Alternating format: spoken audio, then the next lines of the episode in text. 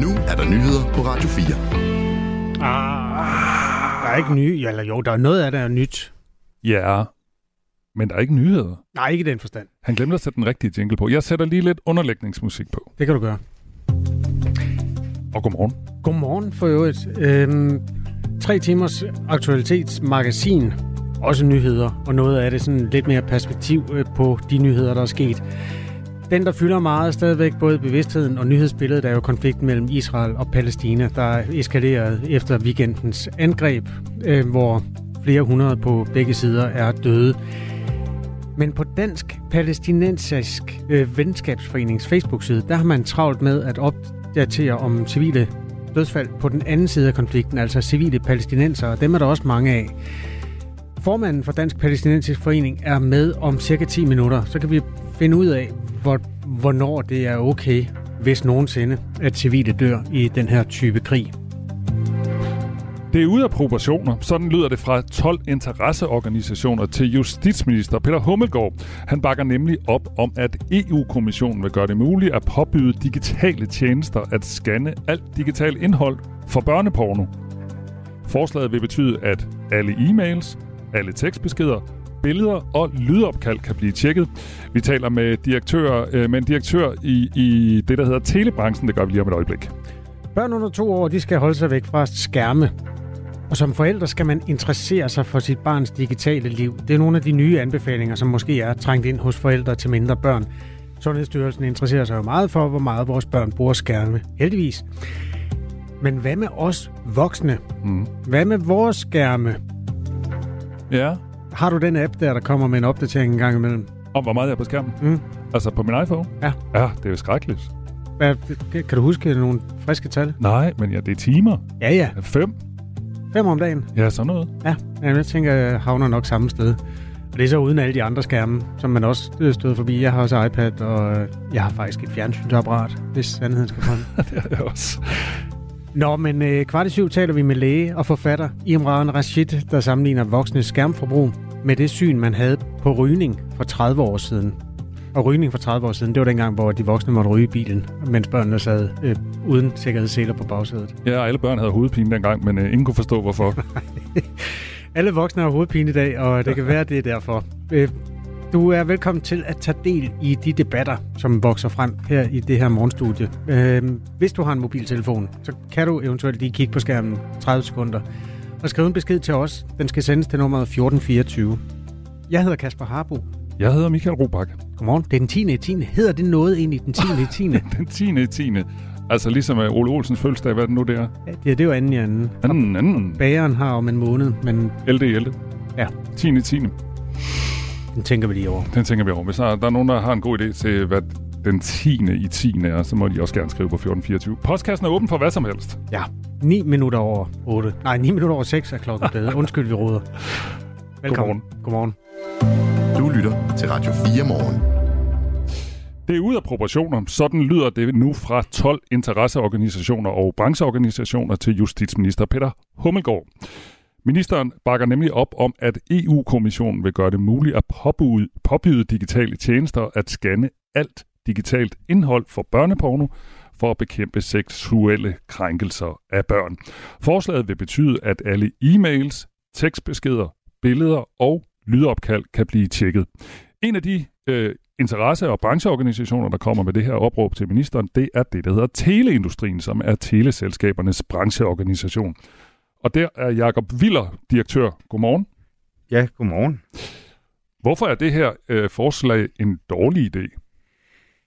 Det er det, fordi at det vil indebære en øh, total overvågning af al den digitale kommunikation, som helt almindelige mennesker har, øh, uden at de er mistænkt for noget. Øh, og det er vores oplevelse, at det er, øh, det er ude af proportion, og det vil være i strid med, med, øh, med vores grundlæggende rettigheder til at kunne kommunikere frit og hemmeligt, og det er i strid med, med vores sådan, øh, almindelige retssikkerhed og, og, øh, og den retsfølelse, vi kan have i et, i et retssamfund.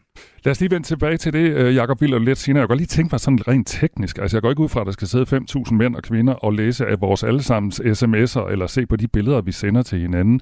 Altså, hvordan, skal det, altså, hvordan forestiller EU-kommissionen sig, at det skal, det skal fungere? Det er et rigtig godt spørgsmål, øh, for tak. Det, øh, det tror jeg ikke, der er nogen, der har et svar på. Som, øh, øh, der er ikke nogen, der har øh, teknologi eller kapacitet til at kunne lave den her type overvågning. Øh, der er ingen danske teleselskaber, som, som udebart vil kunne, kunne gøre det. Øh, det vil kræve enorme ressourcer øh, og teknologi, som vi faktisk ikke øh, kender. Så lige nu kan det simpelthen ikke lade sig gøre, det de foreslår? Jamen, så skal man have mange mennesker til at lytte med, øh, eller også så skal man selvfølgelig bruge nogle robotter til det, men det vil være smækfyldt med fejl, og teknologien er ikke moden til det. Og hvad er det så? Altså, der, der er jo ligesom to ting, du siger. Øh, det ene er ligesom, eller tre ting måske. Ja. Øh, det, ene, det ene er, at øh, der er, det, det handler lidt med de teknologiske løsninger. I skal ansætte en masse folk, hvis I skal gennemføre det her. Ja. Og så snakker du også om, at du synes, det er problematisk ja. for alle de, ja, gudskelov, altså 99,999 procent af befolkningen, som sådan set har ren mel i posen. Hvad for et problem synes du, der er størst? Jamen, jeg synes, man skal starte med det principielle problem i forhold til, at det her er en krænkelse af, af folks rettigheder. Og det, den bekymring, som, som vi giver udtryk for her, er i virkeligheden ikke en bekymring, som vi har fundet på. Det er, det er noget, som EU-ministerrådets øh, egen juridiske tjeneste faktisk har, har, øh, har sagt meget klart, at kigger man på EU-domstolens praksis og hvad de tidligere har sagt øh, og, og truffet af dommen, så vil det her også helt åbenlyst være i strid med, med EU-charteret. Øh, tidligere har der været truffet domme om det, der hedder telelogning. Det handler om registrering af, hvem der taler med hvem på hvilke tidspunkter, øh, og hvor man har befundet sig henne. Det vil sige sådan, det, vi kalder metadata om kommunikationen. Og der har, der har EU-domstolen konstateret, at den overvågning, som generelt og udifferentieret har fundet sted, den er i strid med vores grundlæggende rettigheder, hvis den bliver brugt til almindelig kriminalitetsbekæmpelse. Og, og det kan man så sammenholde med det forslag her, som jo er langt mere indgribende. Det handler ikke længere om, om at registrere metadata. Nu handler det om at registrere og overvåge det en, den egentlige indhold af kommunikationen. Og, og det er for os at se helt åbenlyst også i strid med, med charteret, og det, det er også den konklusion, som, som øh, EU-ministerrådets egen juridiske tjeneste er nået frem til. Så, så, så grænsen er sådan set sat, og det er dybt bekymrende, at den danske regering støtter det her forslag, og ikke lytter til, til den kritik, som er rejst massivt, både nationalt og internationalt. Jeg taler med Jakob Viller, der er direktør for Teleindustrien, og øh, vi taler om det her med, at EU-kommissionen vil gøre det muligt at påbyde digitale tjenester at scanne alt digitalt indhold for børneporno for at bekæmpe seksuelle krænkelser af børn. Jakob Viller, vi er jo alle sammen enige om, at vi skal gøre alt, alt, hvad vi kan for at bekæmpe misbrug af børn. Kan det ikke være nødvendigt at tage nye og måske mere drastiske midler i brug, selvom du har alle de her forbehold? Jo, men det er da klart, og det er alle de organisationer, som har skrevet under på den her henvendelse til ministeren, og alle de eksperter, øh, professorer og lektorer fra, fra universiteterne, er, er selvfølgelig enige om, at vi skal gøre, hvad vi kan for at beskytte børn. Øh, men, men vi skal jo ikke gøre det på, på bekostning af vores grundlæggende rettigheder. Øh, og, og vi bidrager også i forvejen, altså teleselskaberne har et, allerede i dag til et samarbejde med, med Red Barn og Rigspolitiet om at, at blokere for adgangen til, til materiale med seksuelle overgreb på børn.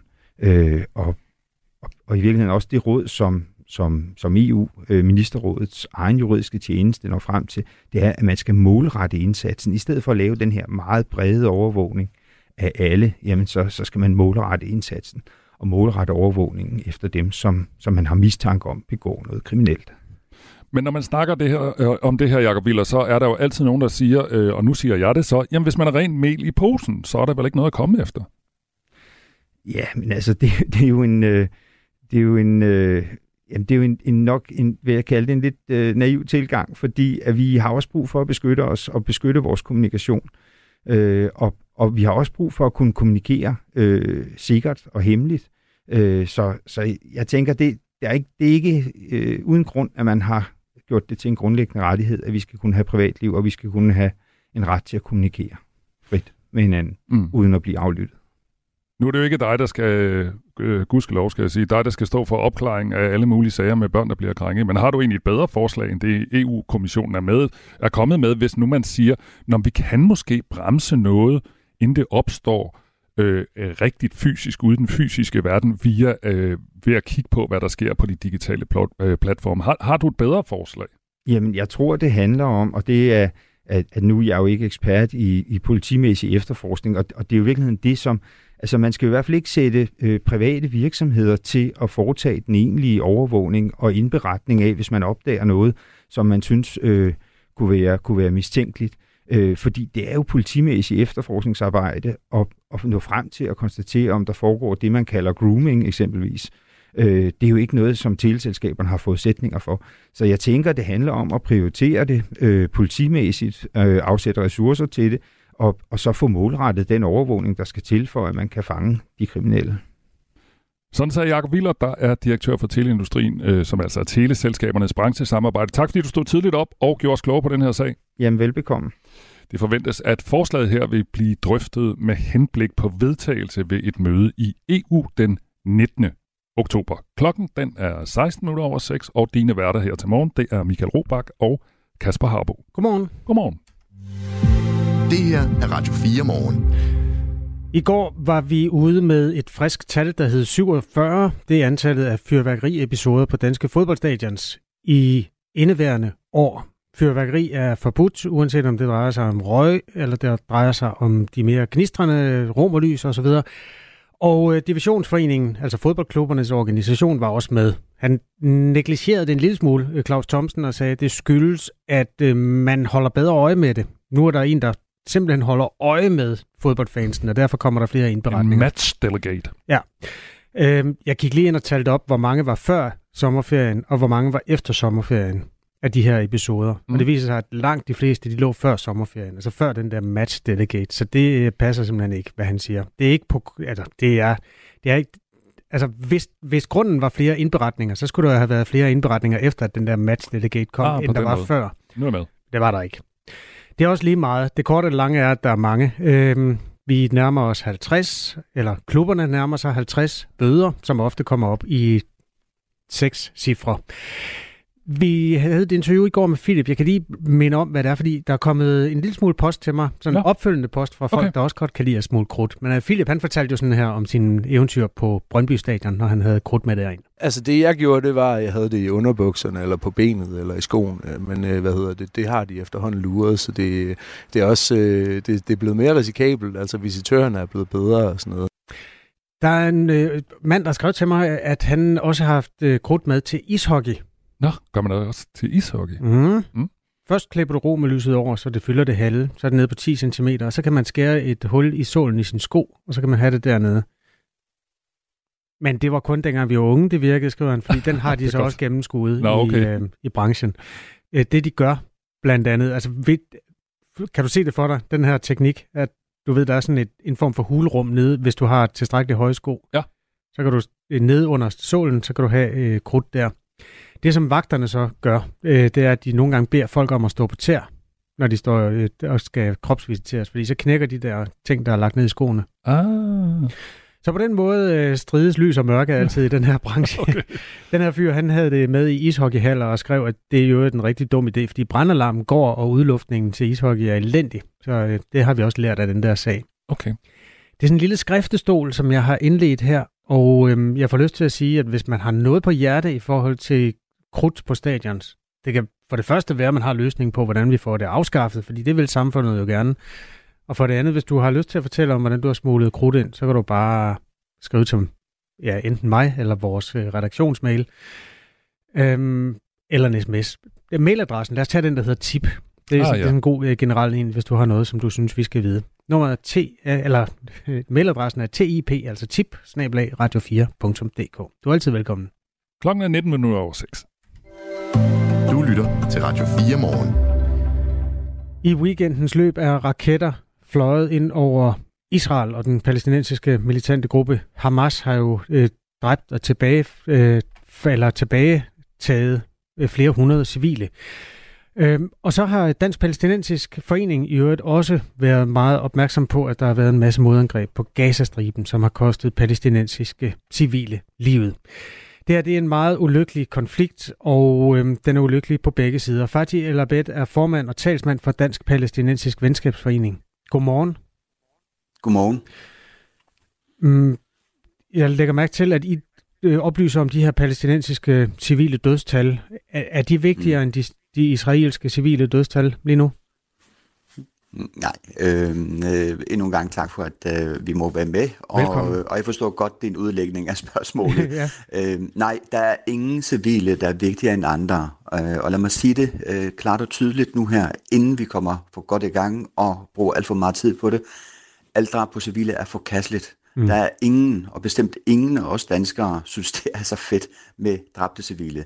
At vi lægger vægt på at, øh, at gøre opmærksom på dræbte civile palæstinenser, det er fordi, at hele den skævvredning og det meget fokus på kun det israelske beklagelige tab, også af civile Øh, øh, øh, israelere, øh, altså meget fokus på, og vi prøver bare efter bedste evne at trænge igennem og fortælle om, at, øh, at man simpelthen øh, øh, giver Israel altså uforbeholden støtte øh, og Netanyahus øh, øh, fri, Netanyahu fri hænder til, til det, der foregår nu. Det er fuldstændig vildt. Det er fuldstændig vildt, at der er ingen kritiske stemmer nu om, at der er 140 børn, palæstinensiske børn, der er blevet dræbt indtil videre, øh, og, og tallene stiger altså bare stødt. Så jeg, jeg, jeg, jeg prøver bare en gang at sige, nej, der er ingen ved sin fuld fem, der går ind for drab på civile, på nogen måde, nogen sted i verden, ikke? og bestemt ingen af os danskere. Så er det altså forhåbentlig sagt, og så kan vi måske komme videre. Ja, men det, jeg synes, det var vigtigt, det blev sagt, faktisk. Synes du ikke det? Selvfølgelig. Naturligvis. Naturligvis. Naturligvis, ikke? Naturligvis, det... men det er bare som, som om, altså, at jeg, jeg, jeg har bare ikke hørt et eneste journalist her et tre dage, der har bedt nogen fra den israelske side om at tage afstand fra drab på civile palæstinenser. Hverken nu eller ved tidligere overgreb. Og jeg anklager ikke nogen eller noget. Jeg siger bare, selvfølgelig er der ingen ved sin fulde fem, der går ind for drab på civile. Og det er klart, altså, at, at, at civile på begge sider er det største taber. Og jeg må, må bare lige sige, ja. at i går, så sent som i går, næsten, næsten stort set, det er ikke alle mm. øh, øh, israelske medier siger bare, at det er Netanyahu, der er skyld for den her omgang, netop som begge sider altså betaler prisen for. Ikke? Og det kan vi måske komme ind på senere. Ikke? Jamen lad os gøre det. Øh, jeg havde et par politikere med, øh, både den, de meget venstreorienterede i Folketinget og de sådan mere traditionelle borgerlige partier, er, altså bakker 100% op om det, Israel foretager sig i øjeblikket. Det var, det mm, var jeg faktisk lidt overrasket over. Altså enhedslisten øh, plejer jo at være mere nuanceret på det der felt, men var faktisk sådan ret ret øh, uforbeholden i sin støtte til, til det, som Israel foretager sig i øjeblikket. Et af synspunkterne var, altså det som Israel jo har gjort, er jo, at man har lavet øh, raketter regne ned øh, ved, som det hedder, formodet Hamas tilholdssteder.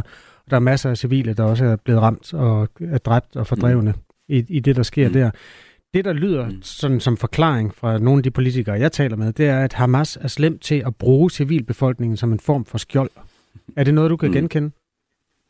Nej, men det, det er simpelthen det klassiske dehumanisering af palæstinensere. Øh, det, er, det er simpelthen så langt ude, øh, som det overhovedet kan være. Men hvem er det, der dehumaniserer dem, hvis øh, Hamas gemmer sig blandt ja, de civile? Ja, men nu, lad mig lige tale færdigt, fordi at, at, at det, er en, det er en klassiker, det er en klassiker, altså palæstinenser, araber, muslimer, de gemmer sig bag civile. Og lad, lad, lad os bare lige tage det der. Mm. Et, øh, et af de mål, vi skrev om i går, tror jeg, eller i forgårs, det er en lejlighed øh, i øh, den centrale del af, af den nordlige del øh, af Bet Hanun, byen, og den nordlige del af Gaza. Ja. En lejlighed, som Israel gik efter, fordi at det mente, at en ledende, en ledende medlem i en eller anden af de der organisationer, som øh, Hamas eller andre, øh, boede i, de gik efter den. Men manden var der ikke. Manden var der ikke. Men 17 af familiemedlemmerne blev dræbt. Altså, eller, eller i virkeligheden øh, øh, øh, sprang det stumper stykker. Ikke? Øh, øh, øh, to, den, den yngste var to år gammel. Fire af dem var treårige, og så var der bedste forældre og you name it. Det er et af de mål, det, det, er sådan, det er sådan, det går altså efter det mål, altså som det mener, at det er Hamas medlemmer, eller Islamisk Jihad medlemmer, eller de øvrige organisations medlemmer, mm. altså bo i. Ikke? Problemet bare, altså, det er der ikke. Det er ikke sådan, at, at de affører raketter mod Israel, og så tager det hjem og så, nej, nu ligger vi lige også og sove. Nej, der er ingen overhovedet dem af, af, af det ansvarlige, der er hjemme. Derfor er det bare tankevækkende, at man simpelthen bare bliver ved og ved og ved med at gentage det her manipulerende udsagn om, altså, at, at palæstinenserne gemmer sig blandt civile. Det, det er fuldstændig eksempel. langt ud, at man accepterer det. Nej, ja, nej, nej, ja, men nu, nu er det min tur. Nu skal jeg lige sige noget. Øh, Fadi Alabet, tættest øh, befolket område, og så simpelthen forsvare det, der øh, fra Israel begår. Det er fuldstændig langt ud. Ja, vi skal ikke tale i munden på hinanden. Øh, vi skifter til at tale. Fatje eller Nej, men du skal også lige tale mig lige, eller, tale uden og nu. Altså, Jamen, vi har, vi har fem minutter, og derfor er det nødvendigt, at det bliver ja. lidt kortere. Øh, du skal nok få lov at tale. Det her det er et grusomt eksempel, du beskriver der. Der er ingen tvivl om, at det er fuldstændig forfærdeligt, det du beskriver der. Blandt utallige. Blandt utallige. Ja, men udelukker det, mm. at man står med en, en situation, hvor de civile bliver brugt som en form for skjold? Aldrig. Ald, altså aldrig. Altså, det kan, igen. kan det godt være, at det sker? Det, det skal lige her igen. Øhm, det, som man jo siger fra israelsk side, det er, at man, man gemmer sig blandt civilbefolkningen. Øh, altså, at Hamas-figurerne gør det. Kan det være, at men det er rigtigt? Nu har jeg lige fortalt dig, at manden var der ikke. Nej, men altså, det er rigtigt. Var der det er ikke, et det eksempel. Blandt, men... blandt utallige eksempler. Nå, men Hamas medlemmer er der jo ikke. Det er jo ude ved, ved det såkaldte frontene, hvis, hvis, hvis der er noget front. Lad, lad mig lige bare forklare ja. til dig og lytterne, altså for dem, der måske ikke levede. Altså, vi snakker om, om, om, om uh, Gazastriben. 2,2 millioner mennesker, der bor på et lille område på størrelse med cirka vores lange land. Jeg forstår simpelthen ikke, hvor at man skal gemme sig, eller ikke gemme sig. Der er ingen steder at gemme sig i øvrigt. Altså, der, der, er ikke, der, er ikke, altså, der er ingen steder at flygte hen til. Der er ingen sted, hvor man bare siger, Nå, jeg, jeg gemmer mig her eller der. Altså, hele Gaza er et mål i mm. sig selv. Så jeg forstår simpelthen og, og, og, og, altså at, at, at, at smide simpelthen det her såkaldte smarte missiler um, mod et, et, et af verdens tættest befolkede område, og regne med, når ja, men vi rammer bare kun én, ikke? og så skal det nok gå. Det er jo det, der er fuldstændig grotesk, at man overhovedet altså, øh, øh, øh, siger ja til og, og støtter op om. Øh, ikke dermed sagt, at palæstinenserne ikke klokker i det, og synes bare, at det er så langt ude, og særligt altså at, øh, at ramme de civile israelere. Det er slet ikke i orden overhovedet nogen steder i verden. Okay. Det er ikke det, vi taler om. Jeg Nej. taler bare om, at man går ind for den der hævnaktion, som Netanyahu har erklæret mod palæstinenserne, og det er de civile palæstinenser, der betaler prisen. Jeg forstår simpelthen ikke, hvor at man vil have, at palæstinenserne skal flygte hen. Så må man åbne grænserne for en gang skyld. Det kan man ikke i øh, verdens største friluftsfængsel, trods alt. Desværre. Jeg taler med Fatih Alabed, der er formand og talsmand for Dansk Palæstinensisk Venskabsforening. Øhm, Hamas er jo sådan en lidt broget bevægelse. Den startede som en humanitær organisation, men det er jo tydeligt, at der er meget militant i øjeblikket, og nogen taler om, at den også er blevet infiltreret af islamisk stat. Øhm, hvad er dit forhold til Hamas egentlig? Altså, nu bliver der jo talt om fra Israels side, at, at Hamas skal udslettes fra jordens overflade. Altså, Hamas kan ikke eksistere. Hvad mener du med mit forhold til, hvad mener du med mit forhold til Hamas? Jamen, jeg mener din opfattelse af organisationen Hamas. Altså, hvordan, hvordan har ja. du det med den? Synes du, den skal eksistere fortsat, eller har den hermed bevist, at den ikke skal findes mere? Jeg, jeg giver dig bare et, et svar. Officielt er jeg faktisk øh, øh, erhvervsmæssigt øh, øl- og vinimportør. Så okay. jeg må være altså den eneste, der, der synes, at Hamas-tilhænger, eller Hamas, hvad det nu er, folk kalder mig, altså som, som, som, som arbejder med alkohol. Altså, Nå. lad os nu komme videre med det her, ikke? Altså, nej, nej, jeg, siger, på Hamas... Jeg, jeg taler ikke om lige... din, din tilhørsforhold, jeg taler om... om, Nå, okay, om det, sådan lød det, sådan nej, lød det bare, jamen, sådan, fordi, altså, okay. Det var ikke det, jeg mente. Det, nej, nej, nej, jeg ved godt, du okay. er en fredelig civil mand, men det, jeg spørger om, det er, synes du, Hamas... Jeg er dansker først og fremmest med palæstinensisk baggrund, og jeg er den ja, første ja. med palæstinensisk baggrund, der er formand i den forening, der arbejder for Palæstina. Og det er fedt, du gider at tale med os. Ja, fedt. Øh, så er det ja, deklareret. Det jeg bare gerne vil, vil vide her til sidst, det er, synes du, at Hamas, altså alle kan jo have en mening om, om, om Hamas skal eksistere, mm. og Israel siger, at Hamas skal udslettes. Mm. Hvad, mm. hvad er din holdning til Hamas? Øh, hvad synes du, at øh, den organisation, skal den have lov at være der fortsat, eller vil det være bedst for alle, hvis den forsvandt? Det, det, jeg forstår simpelthen ikke præmissen for de spørgsmål, altså om de skal være der. Hvem, hvem er det, der skal være der? Hvis nu, lad os, lad os, lad os lad antage bare, øh, bare, bare den lille her del, lad os antage, at Hamas støttes af halv, halvdelen af, af, af, af befolkningen i Gaza, ikke? eller lidt mere over. Ja. Vil man udradere simpelthen halvdelen af Gaza for, det, for den sags skyld? Ikke? Og lad mig lige altså sige, hvis man virkelig mener, at Hamas er problemet i den her ulykkelige konflikt generelt, Hvorfor har man ikke gjort noget for at styrke den, øh, den, den, den, den del af Palæstina på Vestbreden i Ramallah, som har råbt og skrevet om to-statsløsning i 30 år? Hvor netop Vestbreden er der kun mindre end en tredjedel tilbage på palæstinensiske hænder på grund af det her forbandede bosættelser og øh, øh, øh, besættelsen generelt. Altså, det, det, det er lige det, der er grundlæggende i det her, ikke? at man kigger kun på, på det besatte Gaza, ja. men man, man siger, nå ja, ja, ja, de snakker fred på, på i Ramallah, lad, lad, lad, lad, lad dem bare finde ud af det samme med israelerne. Der er bare ikke noget tilbage at forhandle fred om, og det er det, der er problemet, at man styrker Hamas ved netop at forkaste forkaste frisfløjen i det besatte Palæstina, som nu vil netop altså også straffe ved at lukke penge for. Ikke? Fordi der er ikke nogen, der sender penge til, til Gaza i øvrigt. Altså hverken Danmark eller andre. Så, så, så, øh, så, så hele præmissen nogle... om... Altså, det, det kommer vi faktisk tilbage til, det med, med, med nødhjælp. Det kommer vi tilbage til lidt senere ja. på morgenen. Øh, Fatih eller Bet, ja. der er simpelthen nyheder her klokken halv, så jeg kan ikke nå at tale mere med dig nogen. Vi har haft 10 minutter sammen, og jeg er meget, meget glad for, at du vil være med.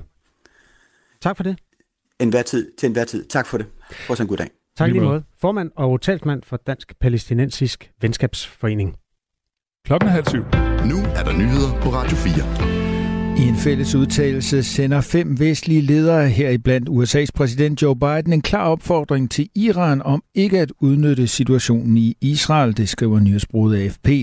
De fem ledere fordømmer Hamas' angreb på Israel og forsikrer, at man vil forblive allierede og fælles venner af Israel for at sikre, at Israel er i stand til at forsvare sig selv og for i sidste ende at sikre rammerne for et fredfyldt og integreret Mellemøsten. Vi opfordrer en videre andre ekstremistiske grupper og enhver stat, der måtte forsøge at drage fordel af en sådan situation, og især Iran, til ikke at forsøge at udnytte denne situation til andre formål eller at sprede konflikten ud over Gaza, lyder det. Udtalelsen er foruden Joe Biden underskrevet af lederne af Frankrig, Tyskland, Italien og Storbritannien. I udtalelsen lyder det, at man vil forbi allierede og fælles venner af Israel for at sikre, at Israel er i stand til at forsvare sig selv, og for i sidste ende at sikre rammerne for et fredfyldt og integreret Mellemøsten. I aftes mødtes en række vestlige ledere for at tale om situationen i Israel og det palæstinensiske selvstyre. I en udtalelse fra regeringen i USA lyder det, at USA ikke vil sætte støvler på jorden i konflikten mellem Israel og Hamas. Ifølge anonyme kilder, som den amerikanske avis The Wall Street Journal har talt med, hjælp ledere fra Irans revolutionsgarde med at planlægge angrebet på Israel. Det kan blive udnyttet af Hamas, hvis EU stopper med at yde humanitær bistand til civile palæstinensere, det skriver EU-præsidenten Charles Michel på det sociale medie X, tidligere kendt som Twitter. Vi må ikke afskære civile palæstinensere fra meget tiltrængt udviklingsstøtte og humanitær støtte. Dette vil kunne blive udnyttet af Hamas og forværre spændinger og had, skriver han. I aftes lød det fra EU-kommissær Olivier Vaheli, at EU-kommissionen havde suspenderet alle bevillinger til det palæstinensiske selvstyre på grund af de seneste dages angreb mod Israel. Det skrev han i et opslag på X. Senere lød det dog fra EU-kommissionen, at ingen udbetalinger vil blive suspenderet, da der ikke var nogen betalinger planlagt. EU-kommissionen vil til gengæld give udviklingsbistanden til det palæstinensiske selvstyre et gennemsyn. USA's præsident Joe Biden er blevet afhørt i en efterforskning om klassificerede dokumenter, der blev fundet i hans hjem og på et kontor, som Biden benyttede hos en tænketank i Washington. Det oplyser det hvide hus ifølge nyhedsbruget AFP. Klassificerede dokumenter fra Bidens tid som vicepræsident dukkede først op i en Biden-affilieret tænketanks kontor i Washington D.C. og senere igen i hans hjem i Delaware. Ifølge det hvide hus er afhøringen af præsidenten foregået på frivillig vis i går og i forgårs i embedsboligen. Som vi har sagt fra begyndelsen, samarbejder præsidenten og det Hvide Hus med denne efterforskning, siger talsmand for det Hvide Hus, Jan Sam, sin udtalelse ifølge AFP. Han tilføjer, at vi er så gennemsigtige, som vi kan være i forhold til at beskytte og bevare efterforskningens integritet. Dokumenterne i Tænketanken blev opdaget, da Bidens personlige advokater var ved at pakke papirer, som lå i et aflåst skab ned. Myanmars militærjunta er ansvarlig for et angreb på en flygtningelejr i landet, hvor mindst 28 har mistet livet. Det siger en talsmand for den civile skyggeregering i Myanmar til nyhedsbruget Reuters. Militærets handling er en krigsforbrydelse og en forbrydelse mod menneskeheden. Det internationale samfund må skride til handling, siger han. Militærjuntaen i Myanmar er ikke umiddelbart vendt tilbage på en henvendelse fra Reuters. Først tørt og stedvis lidt sol, ellers bliver det overskyet, og der kommer en overgang regn vestfra. Temperaturerne stiger i dag til op mellem 13 og 17 grader.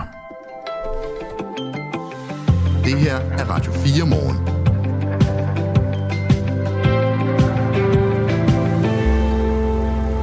...14.000 kroner skattefrit årligt, det er, hvad man som nabo til vindmøller eller solcelleparker kan se frem til som kompensation, altså for at bo tæt på øh, vindmøller eller solceller.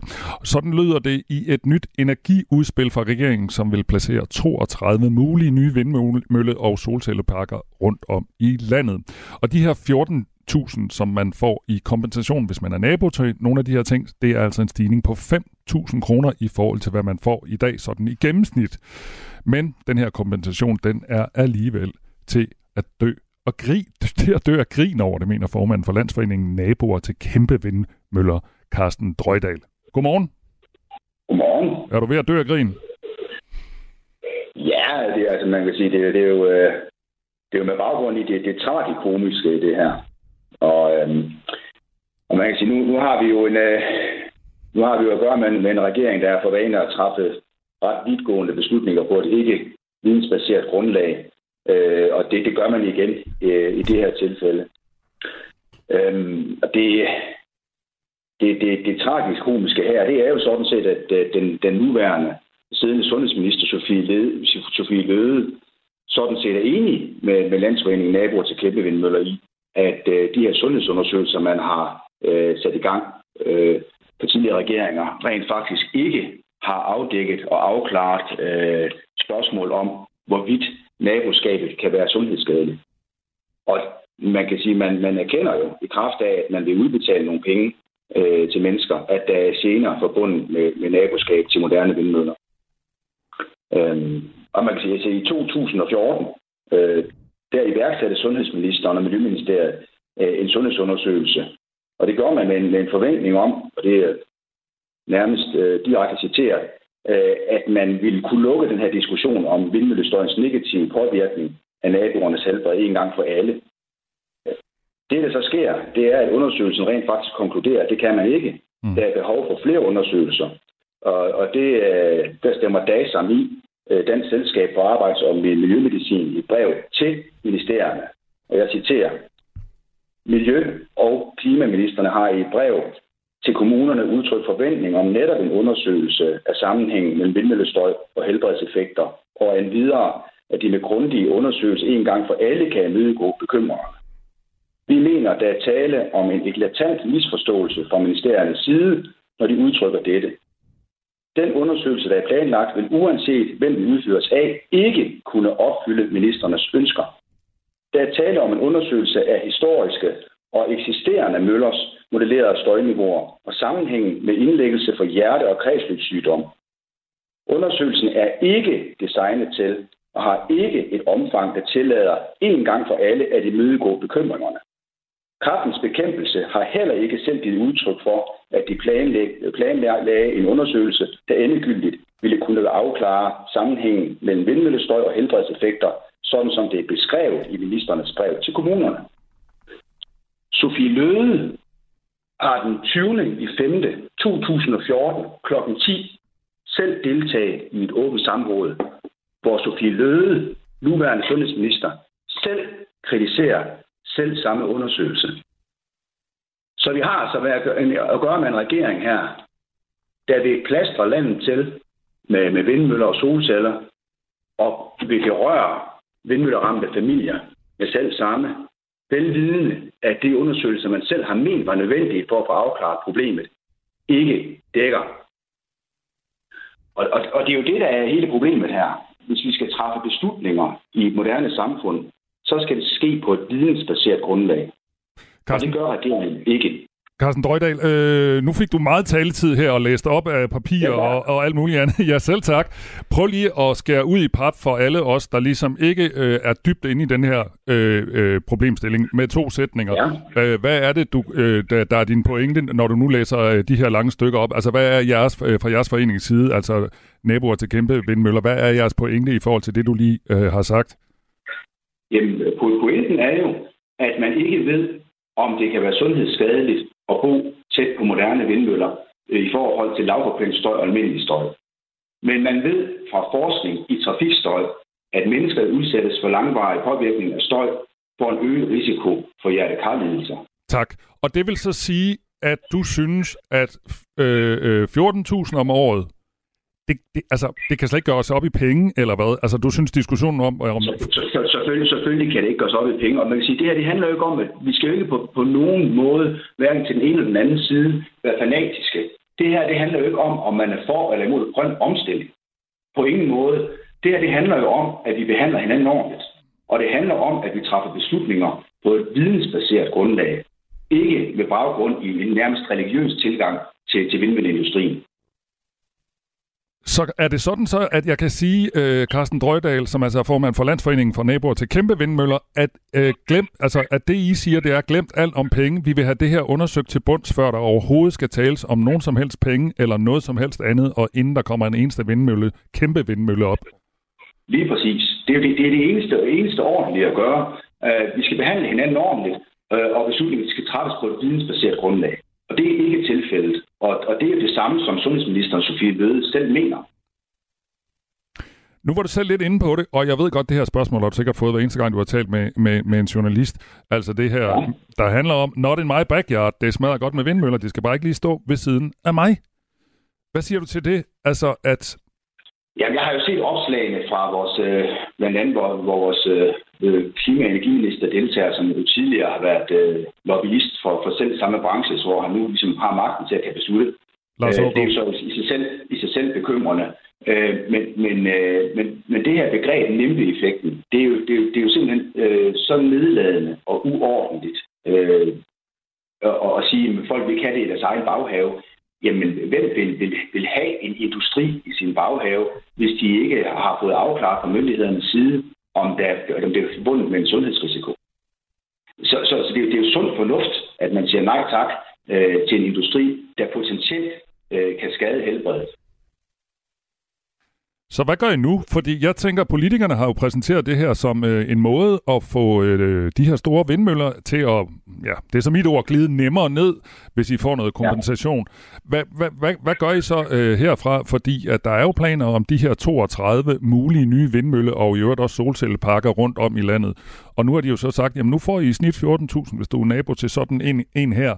Og du siger så, jamen prøv at høre, vi skal, vi skal slet ikke have de her vindmøller, før det er undersøgt ordentligt, hvad det betyder for vores helbred. Hvad, hvad gør I nu? Ja, vi vil selvfølgelig fortsætte med at, at, at lægge pres på, på, på regeringen, og, og, og man kan sige, der er jo ingen tvivl om, at det kan alle jo se, at, at, at Landsforeningen har en, en rigtig god sag i kraft af, at øh, sundhedsministeren selv har deltaget i åbne samråd, hvor hun har kritiseret netop den her sundhedsundersøgelse for ikke at være dækkende. Øh, det kan man sige, det er en, det er en ret skidt sag for en regering, ikke? Og, øh, og, og, og man kan sige ydermere, mere, jamen altså, så vil det her, det vil da kun være med til at øge modstanden. Øh, for der er jo ikke, altså, alle mennesker kan jo se, at det her det er et spørgsmål om at, at fejre problemet ind under gulvtæppet øh, ved at tilbyde, tilbyde en, en fuldstændig latterlig kompensation. Altså alle ved jo i forhold til også øh, boligens værdi, jamen det kan jo ikke nytte, når du får 14.000 kroner i kompensation, når du har fået en ejendom, der er usælgelig og værdiløs. Så I, så, det, så, så, så det, I kæmper videre, kan jeg høre? Det kan du tro. Det gør vi. Tak fordi du ville... Med, bag, med, bag, med baggrund i viden.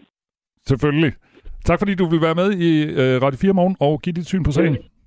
Selv tak. Og det var altså Carsten Drøjdal, der er formand for Landsforeningen Naboer til Kæmpe Vindmøller. Og klokken den er 18. Nej, nu blev den sgu 17 minutter i syv. Hvad ja, tiden går. Godmorgen. Godmorgen. Det her er Radio 4 morgen. Kigger du på en skærm lige nu, kære lytter? Ellers har du lige gjort det. Du har lige strakt dig efter vækkeuret ringede. Der kiggede du jo også på en skærm. Og øh, så kigger man lige på skærmen for at finde ud af, hvad det er for en dag. Og man kigger på, om der er kommet noget mail eller anden elektronisk post i nattens løb. Og måske kan man lige nå en Candy Crush. Øh, ikke Candy Floss, men Candy Crush, inden man skal op og i bad. Vi kigger på skærmen hele tiden. Ja. Også voksne. Altså børn under to skal jo ikke kigge på skærme overhovedet. Det har Sundhedsstyrelsen slået fast. Men hvad med os selv? Der er kun én konkret skærmanbefaling fra Sundhedsstyrelsen til voksne. Den er, tablets og telefonerne, de skal ud af soveværelset. Og det kommer de jo ikke. Fordi alle har deres vækkeur gemt deri, så allerede der går det galt. Så der er en, øh, det, man kalder diskrepans mellem den virkelighed, vi lever i, og så den virkelighed, vi burde leve i. Imran Rashid har råbt op om den virkelighed lige så længe jeg kan huske. Godmorgen. Godmorgen. Speciallæge i almen medicin, og så er du foredragsholder og forfatter, og er øh, meget alert over for det skærmsamfund, vi lever i nu. Så nu er du fuldstændig deklareret. Øh, nu har jeg beskrevet, at der er en virkelighed, de voksne lever i, og så er der en, nogle idealer, man kunne leve efter. Er det så idealerne eller de voksne, der er noget galt med?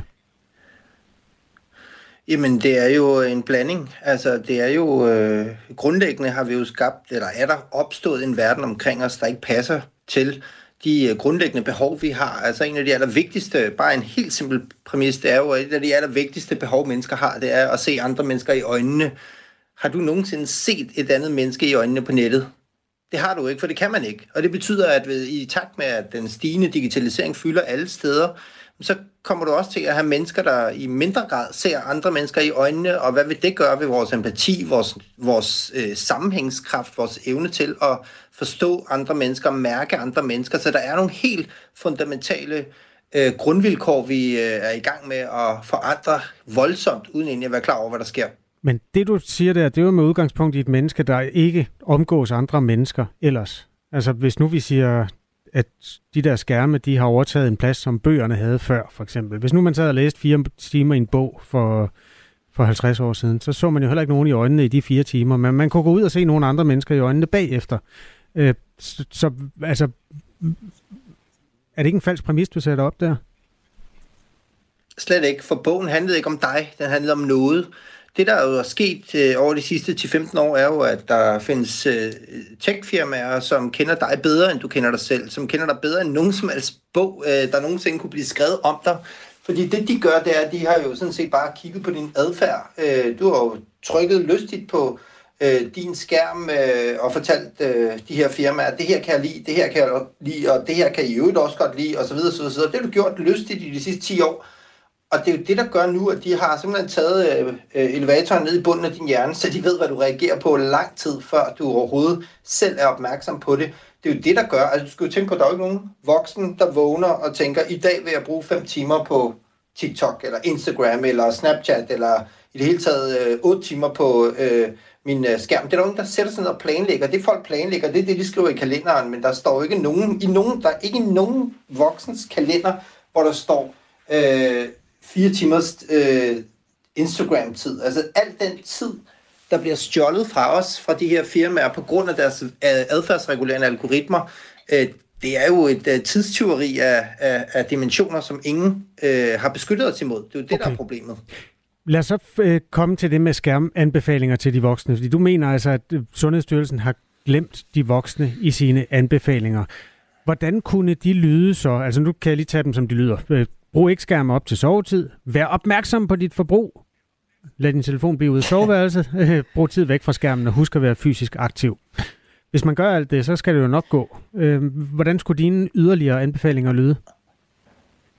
Jamen, øh, grundlæggende så er udfordringen, at deres, øh, deres øh, råd øh, retter sig mod rationelle mennesker, der selv har kontrol over deres eget liv, men det er vi jo ikke som mennesker. Vi er impulsive, irrationelle, følelsestyrede, vanestyrede væsener, der engang imellem kan tænke.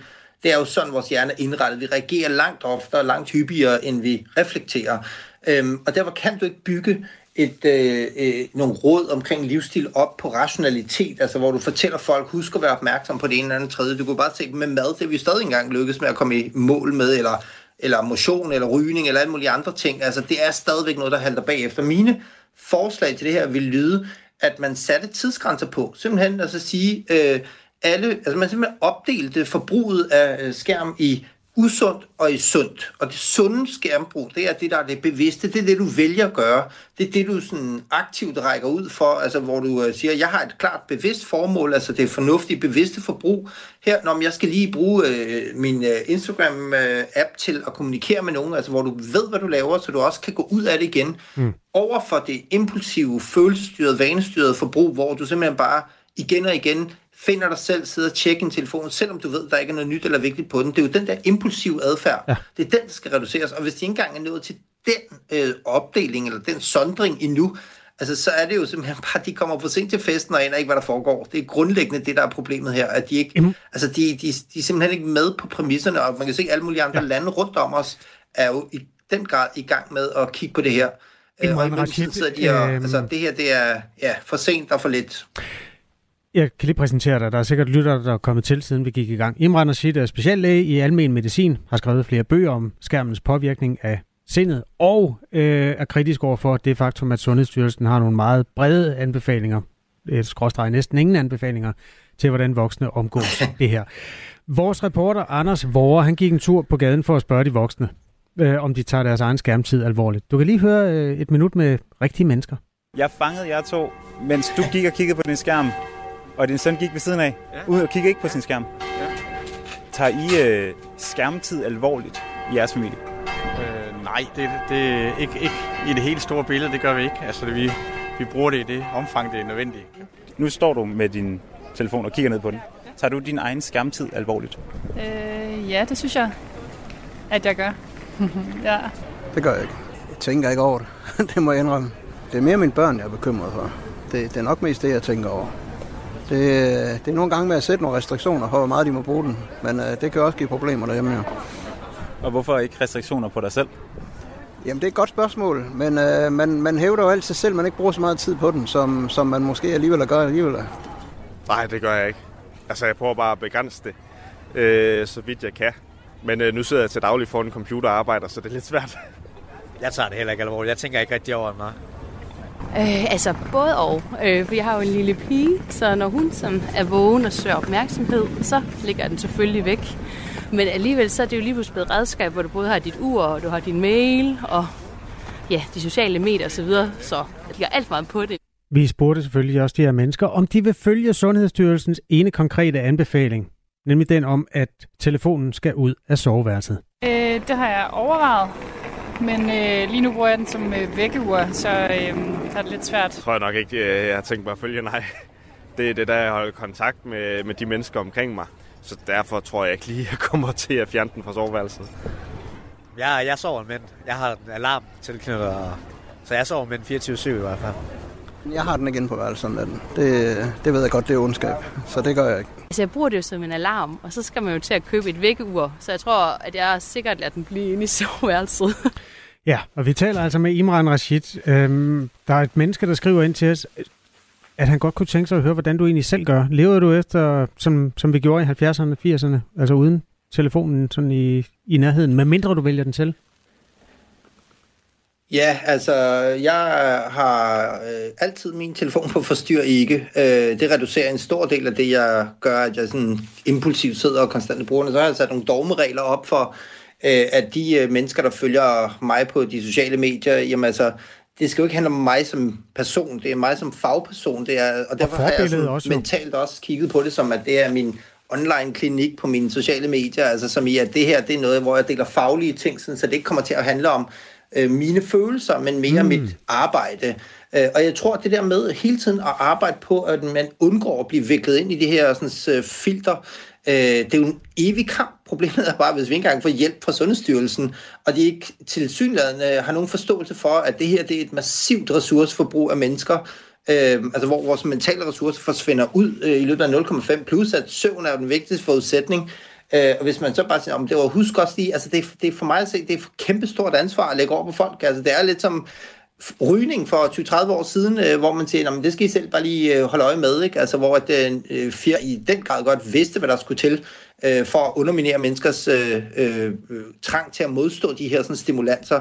Det her det er, jo, det er jo nok et af de mest vanedannende superstimulanser, som er kravlet ind i alle børneværelser, lærerværelser og arbejdspladser de sidste 10-15 år. Og det ærger mig så meget, at de her øh, folk i Sundhedsstyrelsen endnu ikke har forstået, hvor, hvor, hvor voldsom indgribende den her adfærdsregulering er. Øh, vi taler altså med Imran Rashid, og de mennesker, vi, vi hørte før, det var i kronologisk rækkefølge Lars Kvistgaard, Sofie Poulsen, Gustav Tylkær, Nikolas Jesu Tarzan, og så Morten Ratchen og Maria Tranbjerg. Nogle gange, når vi skal ind og lave det her radioprogram, så kommer jeg til at tænke på, at jeg har set et eller andet på Facebook, og så vil jeg lige ind og finde den der, det kan være sådan et mening om et eller andet aktuelt, som kunne være meget fedt at læse op. Og jeg oplever faktisk dagligt, at når jeg så er gået derind for at finde det der konkrete opslag, så skal jeg jo bare gå ind i søgefeltet og så skrive Morten Hansen, eller hvem der nu lagde det der op. Altså bare i den proces der undervejs, der er der så meget, der får sat kroge i min hjerne, at jeg fuldstændig glemmer, hvorfor jeg var der. Og så sidder jeg og kigger på alt muligt shit derinde. Imran Rashid, har du et eller andet konkret øh, tip til os, øh, når vi nærmer os de der sociale medier, som jo også nogle gange, altså bliver brugt som kalender eller et eller andet nyttigt. Hvordan undgår man, at de øh, fanger os med alt det, som vi ikke skal bruge til noget? Altså et øh, klokkeklart, øh, bare for at vise den mm, ekstreme kraft, de her medier har på os. Øh, det kunne være, at man simpelthen sætter øh, skærmen på sort-hvid. Prøv det bare en enkelt dag, så skal du se, hvor voldsom en... Altså det svarer til at udskifte din øh, madpakke, der altid indeholder bøger og farvestrålende øh, bolcher med øh, lev på steg. Altså simpelthen mindske den påvirkning, fordi skærmen og den måde, som de her medier fungerer på, det er, at de går direkte ind i vores bund, altså i bunden af vores hjerne, hvor de øh, trigger os med farver og ting, som vi slet ikke kan lade være med at reagere på. Ikke? Altså, der kommer en notifikation, og det er en notifikation i Messengeren. Åh, oh, så må der være noget helt spændende, der handler om mig, som jeg skal reagere på.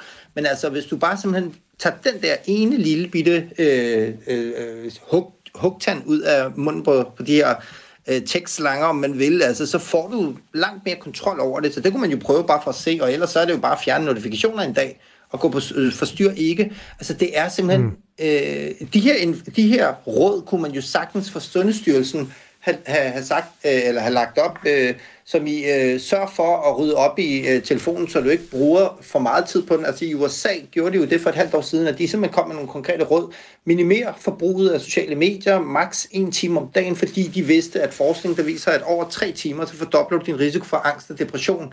Øhm, og danske unge har et, øh, og formentlig også voksne, har et forbrug på over 5 timer om ja. dagen. Okay. Øh, så der er altså en kæmpe udfordring her. Plus de også kom med et rigtig godt råd, der handlede om, lad være med at følge mennesker, som du ikke kender fordi så på, risikerer du, at andre påvirker dine følelser i en retning, mm. der ikke er god for dig. Okay. Så de to råd tror jeg egentlig er rigtig gode. Altså, tak for dem. Det, men, men generelt skal man bare prøve at blive bevidst om det, altså kigge på din skærmtid og se, okay, ja. nu har jeg lige brugt 7,5 timer i dag på sociale medier, eller på, på min telefon, fair nok, så gå ned og kig på, hvor meget af det var noget, du valgte at gøre, som du skulle gøre, og hvor meget af det var noget, du endte med at gøre, som egentlig ikke var noget, du havde lyst til at gøre, men bare, bare fordi du lige stod det ene eller andet sted. Ikke? Altså, det er Imran jo Silicon Valley, der styrer. Øh, tak for de to gode råd. Øh, meget konkret. øh, Selv tak. Speciallæge i almen medicin, der har skrevet flere bøger om det her og er meget optaget af det. Robak, vil du være med til at gå på sort-hvid på telefonskærmen? Øh, ja. Godt. Jeg ved ikke, hvordan man gør. Det kan Nej, du det, forklare det, mig, det når jeg. nyheder om lidt. Nej, jeg forklarer det nu. Har Godt. du din telefon ved dig? Yes. Øh, vælg appen Indstillinger. Ja, jeg skal lige...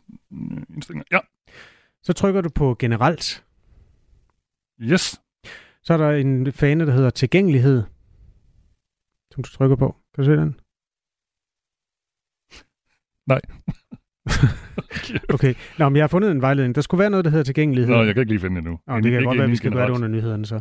Øh, under, derunder skal der være noget, der hedder... Nå, nu fandt jeg den. Det var ikke inde under generelt. Jeg fandt den inde uh, lidt længere nede. Tilgængelighed. Yes. Der skal der være noget, der hedder syn.